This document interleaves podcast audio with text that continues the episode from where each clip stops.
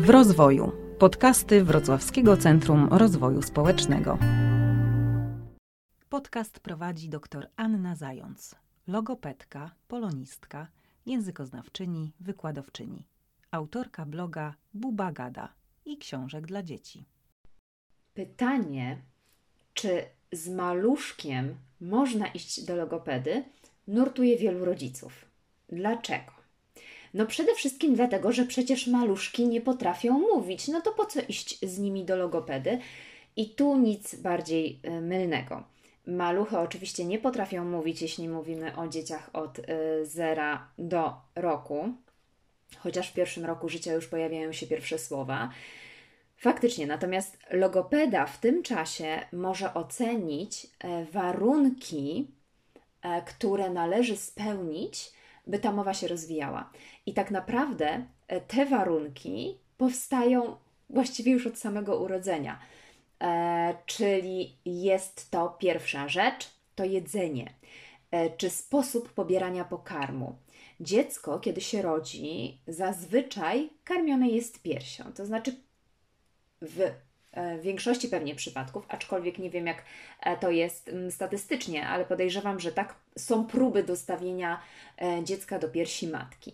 I jeśli te próby nie udają się, pomimo tego, że są chęci ze strony mamy i właściwie nie widać jakichś takich zewnętrznych innych trudności obiektywnych, E, to jak pozostaje nam fakt, że dziecko niechętnie się przystawia, nie za bardzo chce, nie umie chwycić brodawki, nie do końca rodzi sobie z odruchem ssania w ogóle, to już jest tutaj taka pierwsza lampka ostrzegawcza, że może dzieje się coś, co sprawia, że to dziecko ma trudności z pobieraniem pokarmu. I tu w pierwszej kolejności oczywiście pomoże doradca laktacyjny, jeśli jest na oddziale, ale jeśli takiego nie ma, a jest na przykład neurologopeda, to właśnie on również pomoże w tym, żeby określić, co dzieje się, że to dziecko ma trudność ze ssaniem. Zatem jest to pierwszy sygnał, który powinien nas skierować do logopedy a tak naprawdę jeszcze do fizjoterapeuty, bo może się okazać, że te problemy ze ssaniem, z przystawieniem się do piersi dziecka, z przystawieniem dziecka do piersi, mogą wynikać na przykład z nieprawidłowego napięcia mięśniowego. Ja generalnie w ogóle jestem zwolenniczką tego, że by jakby w standard opieki nad e, noworodkiem, niemowlakiem, przynajmniej do szóstego miesiąca życia wprowadzić obowiązkową, taką standardową wizytę u fizjoterapeuty, ponieważ fizjoterapeuta rzeczywiście jest w stanie zauważyć e, bardzo dużo i na tym etapie chyba jest takim najbardziej odpowiednim specjalistą. Przede wszystkim też ma ogromną wiedzę co do tego, jak zajmować się dzieckiem, jak nosić, jak podnosić, e, co robić, żeby nie zaburzać e, tego rozwoju. Dziś przy dostępie do tak ogromnych technologii, jakie mamy, E, i takich różnych nowinek ze świata zabawek, e, czy e, takich nowinek odnośnie rozwoju dzieci, tego przyspieszania rozwoju dzieci, za czym kompletnie nie jestem. Można dowiedzieć się naprawdę bardzo wielu rzeczy, jak, jak to dziecko sadzać wcześniej, co może mu pomóc w tym siadzie co nie do końca jest zgodne z fizjologią i rozwojem. Dlatego moim zdaniem dziecko powinno być objęte pomocą, objęte przynajmniej jedna wizyta u fizjoterapeuty. Ale wróćmy do karmienia. Jeśli chodzi o to karmienie, zatem w tych pierwszych tygodniach, dniach życia już można to zauważyć, tę jedną trudność. Karmienie ma bardzo wiele wspólnego z rozwojem mowy. Jeśli dziecko ma problem z pobieraniem pokarmu, może mieć na przykład skrócone wędzidełko języka. A to z kolei będzie miało swoje dalsze konsekwencje, między innymi przy rozszerzaniu diety, a także bardzo często E, przy takich warunkach, e, które, mm, e, które muszą zostać spełnione, by była prawidłowa artykulacja, czyli by te głoski, które pojawiają się w rozwoju dziecka, brzmiały prawidłowo. Stąd na przykład przy skróconym wędzidełku często dziecko zamienia k na ty lub odwrotnie także. Często pojawia się także seplenienie międzyzębowe albo seplenienie boczne. Rodzice też bardzo często mówią, E, to się pokrywa jakby w moich doświadczeniach, wywiadach, że początkowo właśnie pojawiały się te problemy z ssaniem, momencie, kiedy oczywiście przychodzi do mnie takie dziecko, ja widzę seplenienie zębowe, otwarta, uchylona buźka, ta mowa jest niewyraźna.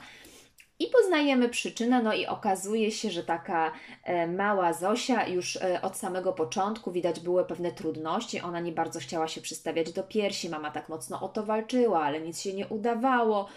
E, ostatecznie postanowiła karmić butelką. Tu też było trochę problemów, no, trzeba było dobrać odpowiednią, ale całkiem lepiej szło, e, więc mamy to na chwilę uśpiło. No i potem przy tym rozszerzaniu diety, no tak dłużej e, zaczynała uczyć się pić z kubka i ja mogę przypuszczać, że taka Zosia od samego początku tak naprawdę miała jakieś tam trudności, bo jak się okazuje na przykład w badaniu logopedycznym może mieć skrócone wędzidełko, i ja wiem, że jakby te problemy z karmieniem gdzieś tam, te problemy z nauką picia mogły się właśnie pojawić przez to, a może też przez inne trudności, na przykład e, problemy z napięciem mięśniowym oczywiście. E, ale rzeczywiście bardzo często te wywiady z rodzicami i jakby takie etapy rozwoju mogą wskazywać na to, że e, to seplenienie, które ja widzę u dziewczynki czteroletniej, ma swoje źródło znacznie wcześniej. Zatem u takiego maluszka e, zupełnie zasadne jest, by udać się do logopedy, także na etapie rozszerzania diety. Kiedy rozszerzamy dietę w wieku tego około 6 miesiąca życia, zaczynamy wprowadzać różne konsystencje pokarmu. I jeśli okazuje się na przykład, że nasze dziecko tych różnorodności konsystencji nie akceptuje, ma odruch wymiotny, e, za każdym razem, kiedy próbujemy podać coś innego niż płynną rzecz typu mleko, to moim zdaniem to również może być e, taki sygnał do tego, by odwiedzić e, logopedę e, bo przyczyny tego mogą być też bardzo różne i warto to zweryfikować.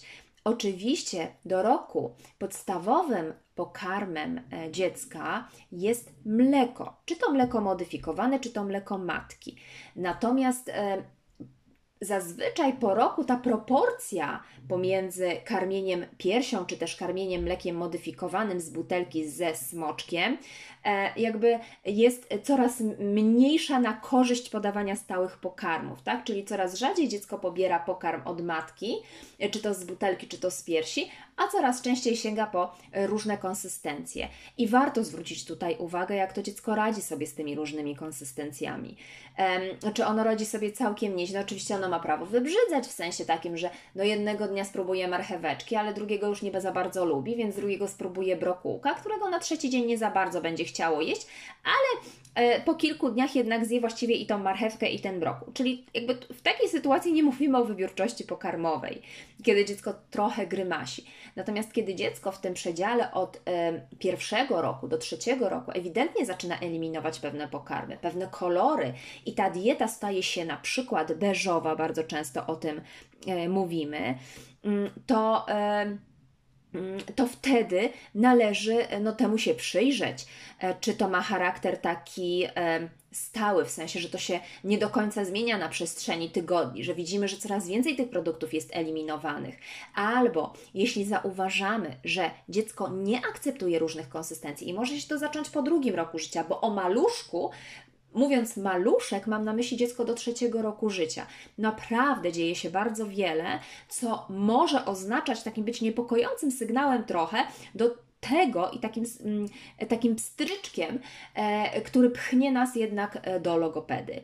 E, to są te umiejętności związane z jedzeniem, z pobieraniem pokarmu, z piciem również, no bo dziecko, jeśli mamy dwulatka, który nie do końca potrafi pić z kubka, nie do końca sobie z tym radzi, on się zalewa, on się cały czas krztusi, również zwróciłabym na to uwagę ale z drugiej strony bardzo ważną podstawą, taką do rozwoju tej mowy jest baza komunikacyjna. Jest taka kompetencja komunikacyjna, którą dziecko nabywa też bardzo wcześnie, wtedy, kiedy zaczynają się pierwsze wzajemne spojrzenia. E, mama patrzy na mnie, ja patrzę na mamę, ja wodzę za nią wzrokiem, ja się zaczynam do niej uśmiechać, ja nawiązuję z nią kontakt wzrokowy. E, jeśli zauważamy, ostatnio miałam nawet taki przypadek mamy, która do mnie zadzwoniła w sprawie dziecka trzymiesięcznego i mówi: Wie pani, jakby to e, dziecko moje nie, e, nie patrzy na mnie zupełnie, ono nie odwzajemnia uśmiechu. No i rzeczywiście, jakby po takim głębszym wywiadzie, um, okazało się, że dziecko potrzebuje pewnej stymulacji. My, my nie wiemy, co będzie za 3, 4, 5, 6 miesięcy, 8 miesięcy czy 10 miesięcy ale ewidentnie było widać, że dziecko w pewnych zakresach potrzebuje stymulacji. Nie zawsze diagnoza jest taka oczywista i prosta. Nie zawsze można ją wydać po pierwszym spotkaniu, ale możemy na takim etapie już podpowiedzieć rodzicowi, co powinien robić, kiedy zauważy pewne niepokojące symptomy. Do pierwszego roku życia dziecko zaczyna mówić pierwsze słowa. Jeśli one nie pojawiają się gdzieś tak do 18 miesiąca życia, co już jest i tak bardzo późno, powinniśmy również zgłosić się do logopedy. Ja bardzo często rodziców podczas wywiadu pytam, e, czy było bogate gaworzenie, bo to też może świadczyć, zapowiadać e, nawet trudności z opanowywaniem mowy w takim normatywnym przedziale czasu. E, I jeśli rodzic mówi, wie pani, no właściwie to nie było, właściwie ja tego nie pamiętam, no nie gadał za dużo, więc dla mnie to też jest jakby takie istotne diagnostycznie. Jeśli rodzic mi mówi na przykład półtora rocznego dziecka, że pojawiły się jakieś słowa, że było mama, tata, ale one zniknęły i dziecko długo ich nie mówiło, oczywiście może to wystąpić wtedy, kiedy dziecko nabywa różne inne umiejętności, ale to zazwyczaj trwa chwilę i znów się pojawia. A tu jeśli rodzic mi mówi, że zniknęło, nie pojawiło się i że właściwie e, wróciliśmy do punktu takiego dziewięciomiesięczniaka, to również byłoby to dla mnie niepokojące jeśli chodzi o same słowa. Natomiast, tak jak powiedziałam, ważniejsza jest ta baza komunikacyjna, czyli to, żeby roczniak reagował na imię, to, żeby roczniak zaczynał pokazywać palcem na różne elementy rzeczywistości. To jest bardzo ważne. Jeżeli ten gest nie pojawia się do roku, e, do 13 miesiąca, to już byłoby też dla mnie to niepokojące, o ile zauważamy jakieś też inne trudności, typu właśnie taka wybiórcza reakcja na imię, trochę taki gorszy kontakt wzrokowy. Ja też oczywiście nie chcę powiedzieć rodzicowi, że on ma teraz stać z linijką nad dzieckiem i sprawdzać, czy wszystko jest w normie, czy nie ale rzeczywiście, jeśli zauważa tego typu trudności, jeśli zauważa to, że dziecko nie do końca z nim jest, nie do końca odwzajemnia uśmiech, no to są rzeczy, na które zwracamy uwagę. Taki roczniak odwzajemnia fantastycznie uśmiech, taki roczniak reaguje na imię, on jest w stanie pokazać nam różne rzeczy, on jest w stanie nawet wykonać bardzo proste polecenie i przede wszystkim naśladuje, pojawiają się w jego repertuarze szereg gestów e, typu o jakie kłopoty z łapaniem się za głowę albo z przybliżaniem e, paluszka do buźki, albo o jejku pokazuje rączkami w górę, jaki duży urośnie. E, także to tak naprawdę jest takim, e, daje nam takie rokowanie, czyli ja widzę, że wszystko jest w porządku, nawet jeśli tych pierwszych wyrazów nie ma, albo 18-miesięczniak mówi 3-4, a ja widzę, że jest baza, że nie ma trudności z jedzeniem, to dla mnie jest to dziecko rokujące i ja wtedy mogę powiedzieć rodzicowi, ok, niech Pani idzie do domu, niech postymuluje Pani troszeczkę dziecko i ja wtedy zorientuję się po dwóch, trzech miesiącach, czy jest jakiś postęp. Zachęcam rodziców też do tego, żeby prowadzili słownik dziecka, bo rzeczywiście ta granica dwóch lat to jest ten moment, kiedy dziecko opanowuje od kilkudziesięciu do kilkuset słów. Niektóre źródła podają nawet do pięciuset. To jest bardzo dużo, a jednocześnie e, całkiem do opanowania. Ja czasami jak wchodzę nawet do sklepu i słyszę takiego małego, takiego malucha, który ledwo wystaje z za kolan mamy i mówi: O, mama, mama, auto, pa! E, tak, więc e, ja się sama zastanawiam, mówię, Boże, ile te dwulatki potrafią powiedzieć. E, pracuję zazwyczaj z dziećmi z opóźnionym rozwojem mowy, więc mimo wszystko za każdym razem mnie to zadziwia, ale to jest norma. To jest normatywny rozwój dziecka, bo jeśli my mamy dwulatka, który nie mówi, który używa tych słów niewiele, który mówi trzy, cztery, i do tego ja podczas wizyty zauważam, że z bazą komunikacyjną jest trudność. E, no to ja wiem, że to dziecko powinno być w terapii, a nie tylko na konsultacji logopedycznej. Ale co to znaczy u dwulatka ta baza komunikacyjna? No właśnie to, że ono tak jak rocznik reaguje na imię, że spełnia polecenia, że się odwraca, że się zawstydza, że te reakcje takie społeczne są prawidłowe. E, że kiedy czegoś chce, nawet jak nie potrafi powiedzieć, to podejdzie do mamy, pociągnie ją za spódnicę i pokaże palcem, czego ono chce, albo użyje całego swojego ciała, całej siły tego ciała na to, żeby okazać tę intencję komunikacyjną.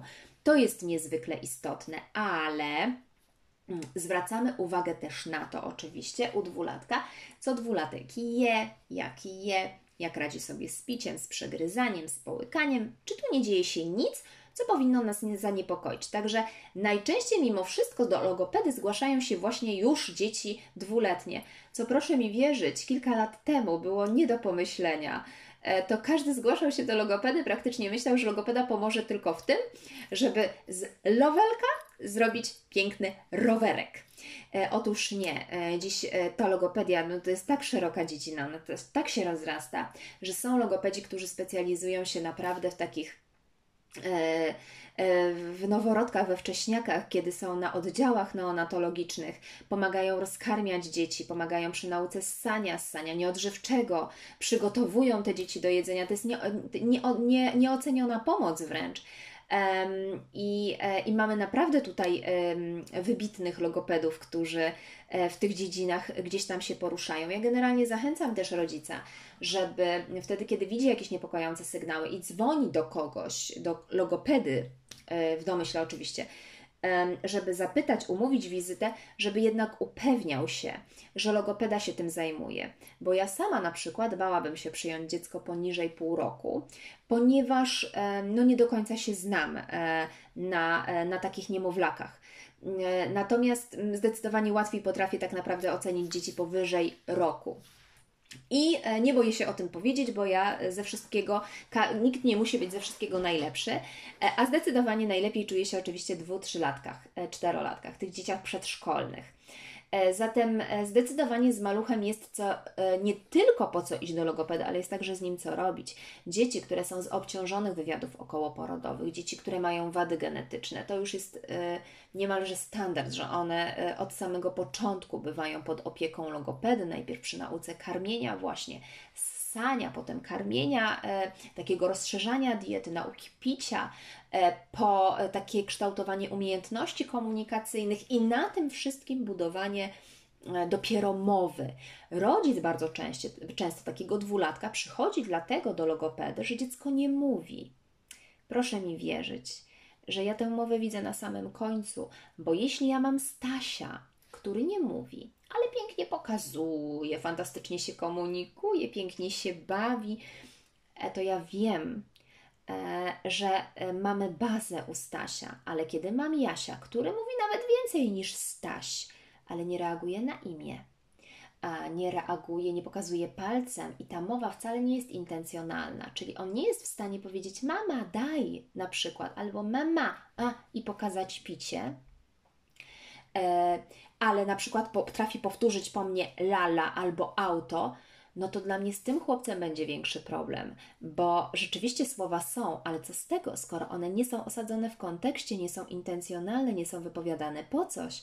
To jest takie jakby powtarzanie, echolaliczne wręcz. Znaczy, echolalie są oczywiście jakby w rozwoju dziecka, ale one po drugim roku życia, po trzecim roku życia już nie powinny się tak pojawiać. Chyba, że są odpowiedzią na jakieś tam scenki z bajki, które dziecko gdzieś tam odgrywa i świadomie je powtarza. No to da się zauważyć w kontekście pewnym e, konkretnym, kiedy mm, dziecko jest poddawane ocenie czy też diagnozie. E, zatem natomiast trzylatkiem to już ewidentnie, jeśli trzylatek mówi bardzo mało, albo mówi po swojemu, albo w ogóle nie mówi, to należy z nim iść do logopedy. Ja bardzo często słyszę nadal takie opinie, że po pierwsze dzieci, chłopcy zaczynają mówić później, więc po co Wy się do tego logopedy w ogóle wybieracie, wydacie pieniądze, już lepiej zostawić na coś innego, e, na kolejną fajną zabawkę grającą, świecącą i śpiewającą. E, także takie opinie są, zwłaszcza y, mamy mówią, że babć, aczkolwiek też się nie do końca z tym zgodzę, bo do mnie wiele babć dzwoni ze swoimi wnukami, e, prosząc o pewną konsultację, nawet telefoniczną. E, także, ale rzeczywiście gdzieś tam e, słyszy się, że e, po co ty idziesz z tym dwulatkiem do logopedy? On ma czas, on tak ma. No nie, są pewne normy, których powinniśmy się trzymać. Jeśli dwulatek nie mówi, to należy z nim iść do logopedy. Jeśli roczne dziecko nie chce nic jeść poza mlekiem mamy, czy też mm, jakby mlekiem podanym z butelki, zgłosiłabym się z, to, z tym do logopedy. Jeśli trzylatek mówi tak, że rozumie go tylko mama i to jeszcze wtedy, kiedy trzylatek się wspiera gestem, też powinien iść do logopedy. Także zdecydowanie mówię. z maluchem, e, czy to rocznym, czy nawet praktycznie takim świeżo po urodzeniu, e, jest e, rzeczywiście, to są, są pewne rzeczy, które, w których zdecydowanie logopeda pomoże. I oby to było za każdym razem rozwianie matczynych wątpliwości, bo takie są największe, kiedy dotyczy to pierwszego dziecka. No, dziecko to jest skarb, tak? I każdy się o to dziecko swoje troszczy. E, więc naprawdę najlepiej zgłosić się do logopedy, żeby rozwiać nasze wszelkie wątpliwości, aniżeli nie spać po nocach i zastanawiać się, e, Boże, czy ja dobrze robię? E, bo w większości robimy dobrze, tylko często to nie jest od nas zależne, że, że ten rozwój mowy jest opóźniony, że dzieje się coś niepokojącego. Tu nie należy winy szukać w sobie. Być może są tego inne przyczyny, e, które mm, logopeda pomoże namierzyć, że tak kolokwialnie powiem. E, także z pewnością nie boimy się iść z maluchami do logopedy. Logopedzi są wykształceni i wiedzą, e, jak pomagać takim dzieciom. Dziękujemy za wysłuchanie podcastu i do usłyszenia w kolejnych odcinkach. Podcastów w rozwoju możecie słuchać na ośmiu platformach, w tym Spotify, Anchor, Google Podcast i Castbox.